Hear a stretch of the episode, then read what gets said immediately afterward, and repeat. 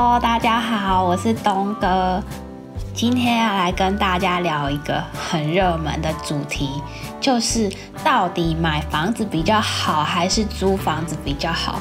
我想这个征战呢，从网络上的 PTT 啊、d c a r 啊、粉丝团啊，站到报章、杂志、电视，通通都有。那我们今天就来聊聊看这个主题。那我们先分两个部分。说买房子比较好的人的大大部分的理由是什么？他们的标准台词就是说：“哈哈哈，你这个笨蛋，傻傻的帮房东缴房贷一辈子，这样嘲笑租房子的人。”那他们大部分理由就是说：“呃，当你工作一段期间，然后存到了头期款。”然后，如果你比较不善于去投资其他理财，你就可以买了一间房子。假设你存到一百万，你可能就可以买五五百万的房子，然后每个月可能缴贷款一两万，然后缴了二三十年之后，这一间房子就拥有你的。然后你晚年之后呢，也不用像其他人要去租房子，怕房东不租给你，就有属于一间自己的资产。他们大部分的理由是这样子。那第二就是说，租房子比较好的人，他们大部分理由呢，他们就是会觉得说，哎，如果买到不好的房子啊，那二邻居啊，那我今天不想住了，我直接就可以。换地方住，我顶多赔一个月的押金。然后呢，就说我为什么要傻傻的背那么多的房贷，压的贷款喘不过气来，好像年纪年纪轻轻就要背了一大笔债一样。那他们的标准用法就会说：哈哈，你这个房奴要背贷款一辈子，好凄惨哦。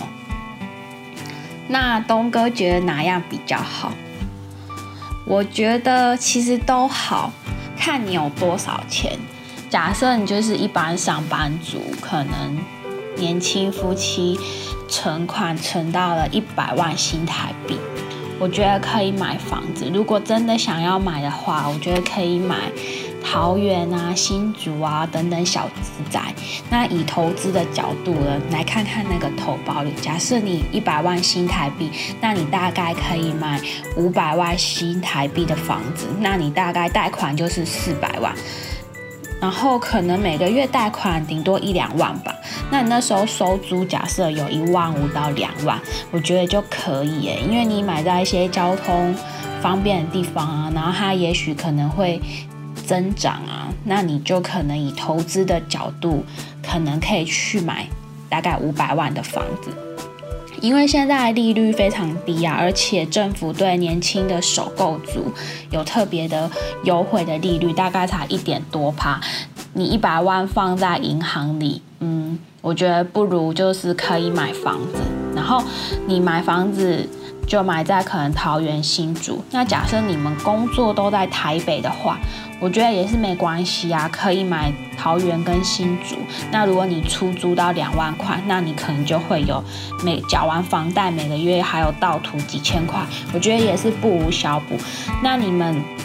这样子租出租之后就没有房贷的问题，因为租客帮你缴房贷，那你一样可以继续在台北市租房子，因为你可能也住习惯了。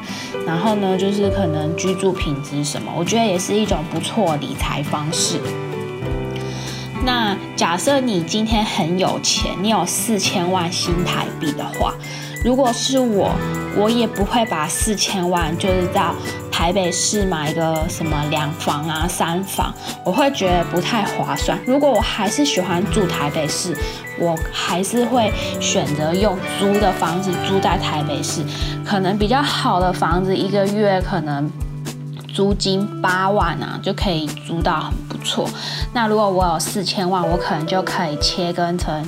呃，比如说刚刚说五百万一间小房子，那我这样四千万除以五百五百万，那我大概就可以买八间嘛，那我就可以分散风险啊，而且我也不一定全部要买房子，我可能就是其他的两千万，我可能可以去投资一些直利率五六趴以上的股票，然后每个月领股息，这样子也是蛮好。那我就一来我可以分散风险，一些钱持有在房地产，然后一些在一些有价资产上面，然后我一样是居住在台北，很不错的。生活品质不一定要把全部的钱，然后都砸在同一个篮子。假设你就在台北台北买了四千万的房子，那你的钱就卡在里面。那万一跌或者是什么不动产要变卖，其实比较没有那么容易嘛。那以上是我的想法，你们有什么想法呢？欢迎可以留言告诉我。今天就这样，拜拜。